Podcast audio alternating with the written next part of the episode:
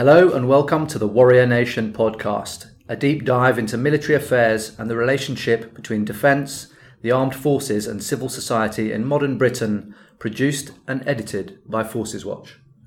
Forces Watch is a UK organisation dedicated to investigating militarisation, military ethics and human rights concerns.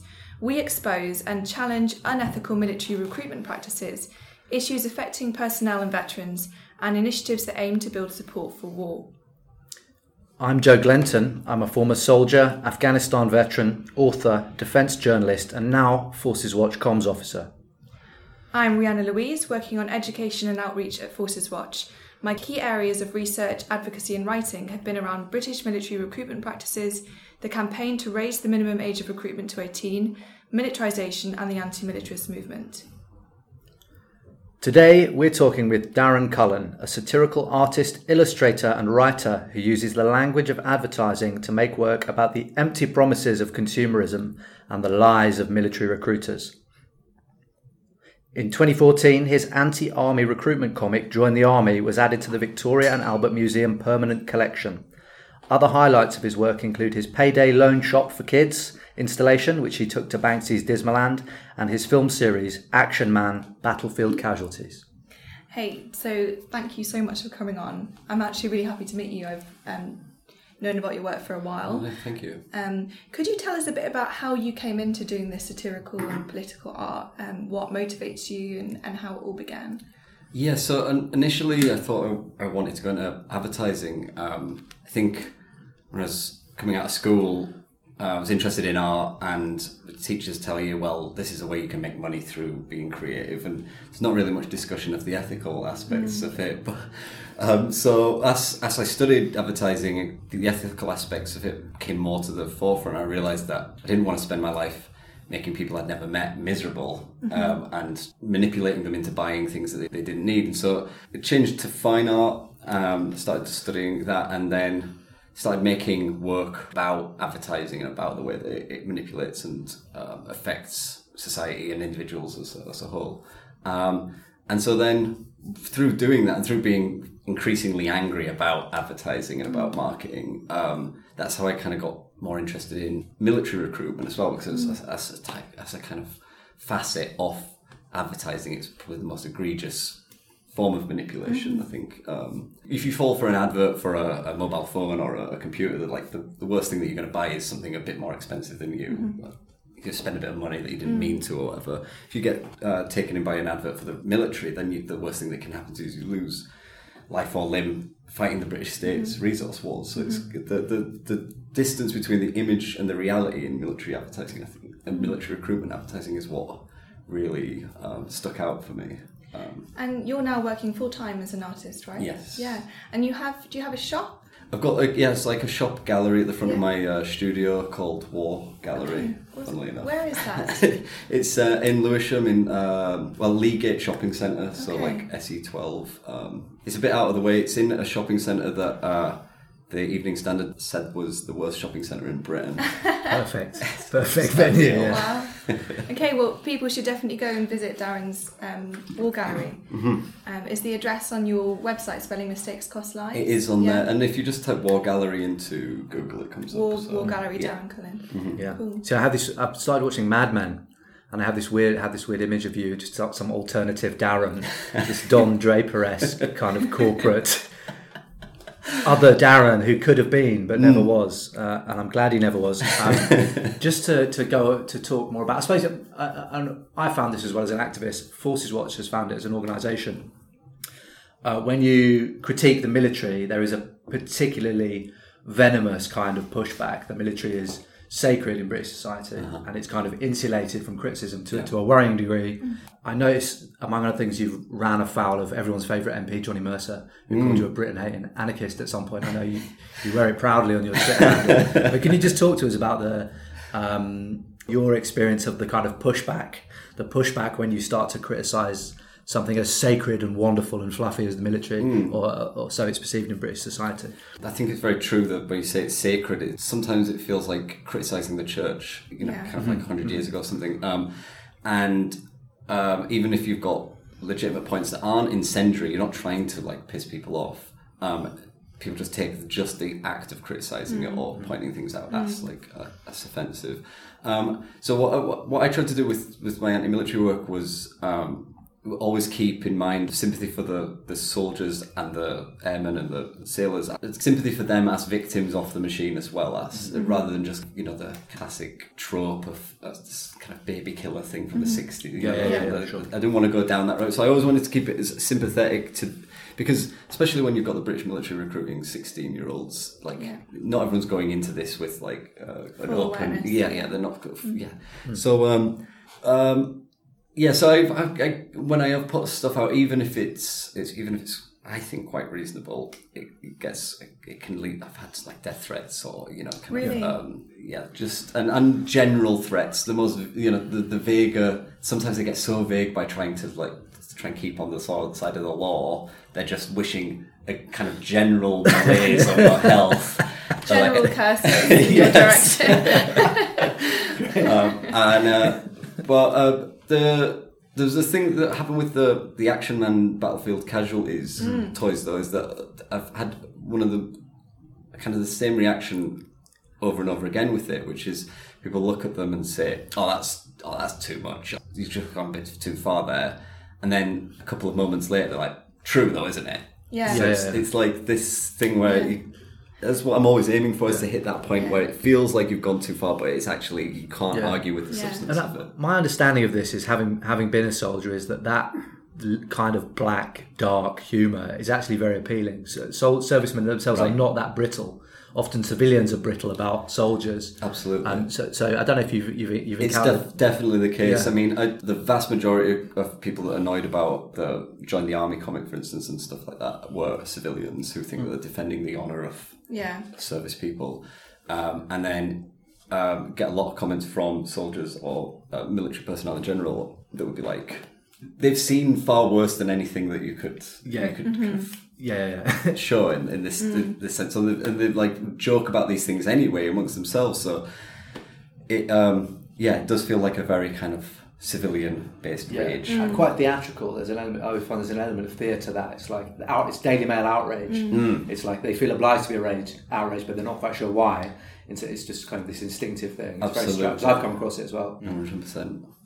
You mentioned the Join the Army comic. Is that the one that's in the Victoria and Albert Museum? Yes, yeah. That's amazing. Yeah. So you're in the permanent collection of the Victoria and Albert. Yeah. Really incredible. They recently took another thing from me as well. So I did a version of the World War I poster with the... With the child sitting on the dad's lap? Yes. Yeah, that's great. Yeah. It's, Daddy, what did you do in the Great War? And I did a version of it where... Daddy has had both his legs blown off and his face is severely burned, and it was just kind of a lot of the time with these things are just following it through to the logical, like, what's the next step on from that, what the end result is. But they just took that off me as well. I sent them at the same size as the original. They've got the original in the collection, so hopefully at some stage they might show them side by side, which is quite nice. Do you think at the moment they're near each other if people go and see it? They're not on display, they're just in the collection. But they've got them in the collection. Yes, hopefully at some point on display. This is it, yeah. So you were also talking about your Action Man Battlefield Casualties series. Mm-hmm. So that's something that you produced with Veterans for Peace. Amazingly, you've got Matt Berry. Brilliant Matt Berry. It is incredible. Yeah. The toys I made originally as part, at the same time as I was doing the Join the Army comic, and then I was speaking to a director friend of mine, Price James, who we're talking about turning them into actual short videos, and approached Veterans for Peace with the idea, and then they were into it. Started work on the production of the films, and at one stage... the producer asked, like, who would want to do the voiceover, and we're like saying, well, Matt Berry ideally, but it's not going to happen, kind of thing, in an ideal world kind of thing. And she was like, well, let's try it, and amazingly he accepted. Yeah, and it was amazing. I didn't actually get to meet him though because he's such a professional. I arrived about 10 minutes late for the recording session, as this is my want, as I tend to do, and he'd already gone in and bashed it out in like 2 takes. Oh, wow. So, yeah. He's a pro. He does have a great voice. I remember watching it and I heard his voice and I recognised it from other things, but I couldn't remember the name. And I was like, oh my God, that's that guy from that thing. And I was amazed that you managed to get him. That's really, really cool. Because it does give it so, I mean, it's a weighty topic, but it gives it, and he's so well known for doing that kind of, it's really in line with his work, isn't it? The satire just works so well. Yeah. And he's got like hints off an older time period somewhere in there, you know, like an announcer, real announcer kind of thing. There's obviously also taking the mick as well, like lampooning himself somehow. Mm-hmm. Yeah. So good. So good, well done. And so that, from what I understand, that video was part of the work of Veterans for Peace at the time as part of the broader campaign to try and raise the minimum age of military recruitment to 18, which is something that Forces Watch has been trying to do for some time, and they very much don't want to do it. Could you talk to us a bit more about your support for that campaign? I mean, there's as an issue raising the age of recruitment to 18, it's not controversial really. If you speak to anyone in most people will be like, most people actually assume that it already is 18, I think so, a lot of people don't. And then it feels like in terms of kind of combating militarism in general, this feels like the low-hanging fruit of something that we could actually achieve. And when you look at the kind of the damage that's done specifically to 16-year-olds, I know Forces Watch have done a lot of work on that. We're looking at those things. It's really kind of hard, it's very hard to justify it. I mean, the Ministry of Defence seems to justify it basically on the idea that they need numbers. They need numbers, and they try and say that they're like rescuing young people, but they're at the same time. They're a state, don't they? It's very strange. Yeah, right. They'll target, you know, areas that are particularly disadvantaged with their advertising campaigns. So this is what I thought was particularly interesting about the power of the way that you work, because a really important part of that recruitment and that targeting of young people and children is through advertising. Yeah. And when you actually look at what persuaded people to join the forces, children and young people to join the forces. TV adverts are way up there, and like radio adverts, and that kind of broader advertising is really important. So kind of looking at it from that angle and like actually focusing in on that, I think is very clever. Yeah, and I think it's super persuasive as well. I mean, I'm as cynical about army recruitment ads as anyone I know, and I'm still, there's some of those ads, I was watching one and it was like slow motion with like electronic, you know, like dance music soundtrack, and there's like these helicopter blades going in slow motion as people running out of the back of the helicopter, and like, it's a bit of my brain was going, cool. You know, and I'm like, and so if it's like, I'm thinking, what would it do to 16-year-old me, you know? And I think generally people don't think that they're affected by advertising, and it's because advertising doesn't work it's not like you watch one advert and then you go, right, that's me doing that thing. It's very under the surface, and it's through repetition, and it plants seeds, and then you might have watched a few adverts and then you're walking past the recruitment thing, and it kind of might tip you over the edge into walking in or to like giving a recruiter 5 minutes more of your time or something like that. Yeah. And I thought it was quite interesting. There was one campaign that the army did a couple of years ago that was "Don't join the army." Oh yes, that kind of reverse psychology one. Yeah. And I thought it was quite interesting. My comic's called "Join the Army." The army's putting out "Don't join the army." Yes, it's like we're both doing the opposite of what we actually want. But yeah, and those ads they often feature very young people, and a lot of the time they're negotiating the conversation with their parents, because obviously the army or the military needs kids to be able to convince their parents to sign the forms. It was one of them, the "Don't Join the Army" thing was basically children convincing their parents why they should be able to join, which is insidious. I think that what we've come across in Forces Watch is there's recruitment is obviously they're trying to recruit in some sense literally young people and get the parents on side. There's always this idea of there's a broader process of recruitment where they're trying to recruit society to support the military, by which is meant foreign policy. I think people probably underestimate advertising, the effect it has on them. Even right-thinking people don't understand the way in which it creeps in. It's this drip, drip, drip. Yeah, works on smart people as well. You know, this is the thing. It's like no one's immune to it. And if it can make an emotion, if it can make you have an emotional reaction, that's when it's working its best, because that's forming memories in your brain. And I mean, stuff is insidious, because it's bad enough when it's targeting adults who have quite good critical facilities or faculty. Sorry, when you're targeting children, particularly often. The British military has its own toy range as well now, like the HR Forces. I was hoping you could talk a bit about that. Yeah, which It's still surprising. I bring it up a lot with people who come into War Gallery when we're talking about the Action Men. I've got the little drone play set, which is for ages 5 plus. A little Lego drone with a female drone operator in this little box room. Yeah. Which someone, I think... It's crazy, isn't it? Yeah, someone who's in the Air Force was pointing out to me, they're like, because the little box room has a window in this toy, and they're like, there's no windows in those rooms. But yeah, so the whole point of those toys is basically to introduce the brand of the Royal Air Force or the British Army or whatever to children, to give them a positive first experience of that brand. To immediately associate it with fun, adventure, game, positive emotions. It's like that thing that former head of army recruitment said about, it starts with a 7-year-old seeing a parachutist and air show, and then from then it's steady drip. Exactly. Drip. Yeah. Yeah, exactly. I read I wanted to read it out. There's a brilliant quote from you on your website, and it says that you are especially interested in the point where the terrible requirements of our system collide with the innocence of childhood. Children's play, like every other aspect of human life, has been colonised by capitalism, adapted as it is into a sort of childhood training camp for the hard-working consumers and soldiers of tomorrow. I think, you know, that really kind of sums it up, doesn't it? You've mentioned some, but I wondered if there are any advertising campaigns or toys that you have found particularly insidious or propagandistic. Well, I think with the HM Armed Forces, because they have that Lego set, which are kind of funnily called, they're the character building range.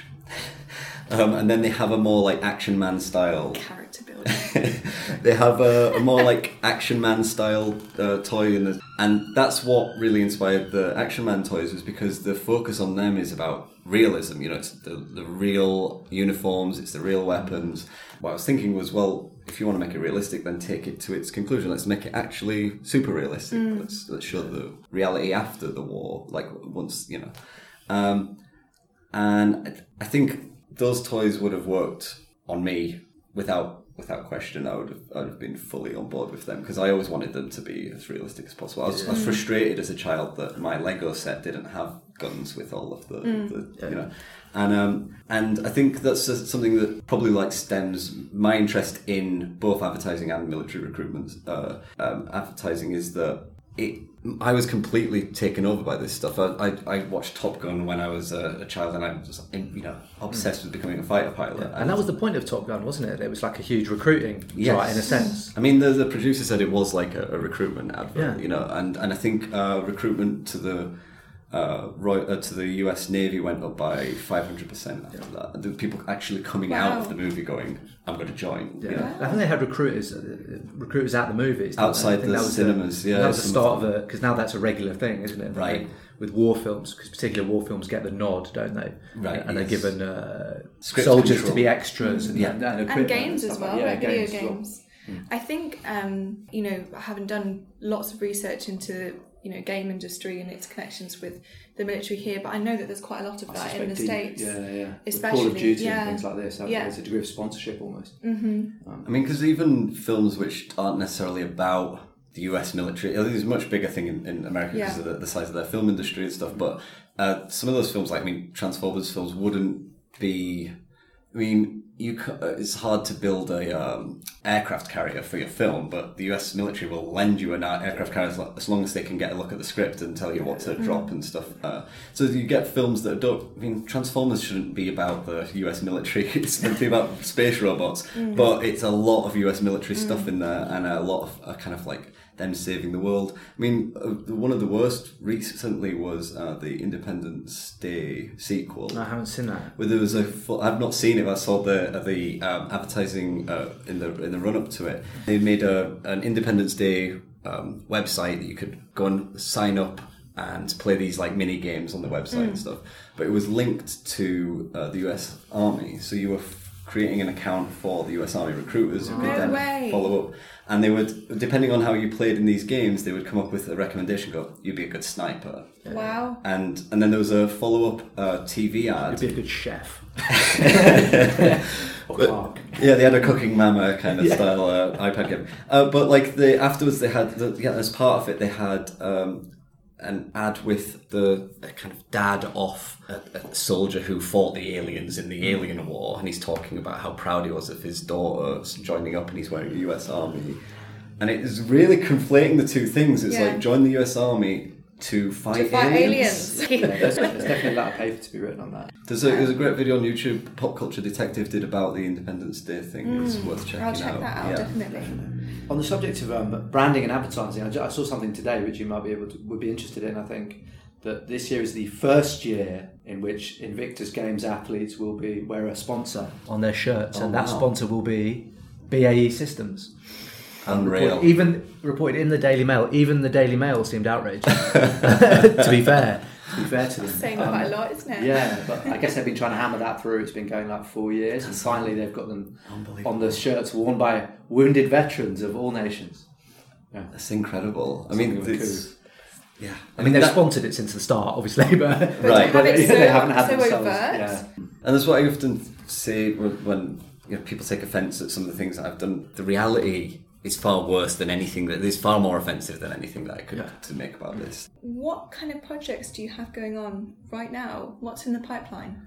They're all bumbling around. Whichever one I get a deadline for, that's when it comes to fruition. Mm. But for some time, I've been trying to work on a film version of the Thomas the Tank toys that I made, which do it in the actual style of the old models and stuff. Mm-hmm. But it's just finding the angle on that. It's been quite tricky because you're trying to do it in the style of the show, but then which is quite moralistic and. But also, I don't know. I'm trying to make it. It's a tricky one anyway. It's kind of work in progress. But what else am I working on? I'm basically trying to annoy Shell. Yes, I hope you might say something about that as well, because you're doing quite a lot around major kind of fossil fuel companies, if that's the right word for them. I know that's probably not what they call themselves, but as well as the military-industrial complex. Yes. So tell us what's going on with that. A couple of years ago, I did a Shell greenwashing showroom at Glastonbury, and it was inspired by some of Shell and BP. They're all at it, basically. They're all doing this like kind of greenwashing advertising, trying to pretend that oil companies can be part of the solution to oil companies, basically. And just filling their advertising with solar panels and hoping that you'll forget that their entire infrastructure is based on fossil fuels, oil and gas. So I did, as part of this showroom, pretending to be Shell, saying stuff like, well, we've had this idea, we're going to replace all of the melted icebergs with polystyrene icebergs because they'll last for between 500 and a million years and won't melt until global temperatures reach 210 degrees Celsius, which they don't expect for a little while yet. And turning all of the Shell's carbon emissions green for Earth Day. Basically just trying to go one step further than their actual greenwashing advertising. So these ideas, you'll kind of do like a poster or like an advertising campaign as if this is a new idea that they've had? Yes. Yeah. So in the showroom itself, there's a mixture of dioramas and posters, and some of the Shell ads I've done designed them as bus stop adverts because it's possible to get the keys to open up bus stops and put in your own adverts, although I can't condone anything illegal, of course. You have absolutely nothing to do with that. I've heard of that. Don't know who does it. I think it's quite interesting putting... Because if you can copy the graphic design of a major firm or an institution... It's almost like it's like a disguise. Well, if people see the font, they think it's a real communication from, or immediately they think it's a real communication from that institution. So it's fun to play with that and the expectations. And then, I had at the Shell greenwashing showroom at Glastonbury, I had people coming in, looking around at these like polystyrene icebergs and stuff like that, and they come to the front and go, "You should be ashamed of yourself working for Shell." I think I've seen one of yours on the tube once. I think it was around DSEI. Yes. I think a few years ago. There was quite a few different artists that were doing stuff around the Arms Fair. The Arms Fair's coming up again this, I think it's in September. September. So I'm hoping to do some work on that this time as well. Trying to stop the Arms Fair is quite possible. biggest arms fair in the UK. It happens in the Excel Centre every 2 years, and there's only two entrances to the Excel Centre. Mm-hmm. So if protesters are able to block those roads for long enough, it's actually feasible that we could stop mm-hmm. the arms fair, or at least make it incredibly difficult for them to hold. And every 2 years, basically, more and more activists are getting involved, and it's slowing up the process more and more. And especially now, I think that Campaign Against Arms Trade and Amnesty have really gained such momentum, mm-hmm. legal momentum against BAE Systems and others that like selling arms to Saudi Arabia. It's incredible. With Yemen, I think there's definitely a possibility. Yeah. I'm actually involved in Art the Arms Fair, so we run. Mm-hmm. but we run an art exhibition to coincide with that arms fair taking place, and your work is going to be at it. Yes. So that's going to be the 3rd to the 13th of September at the Maverick Projects in Peckham. So just to put that out there, that you can also see some of Darren's work there.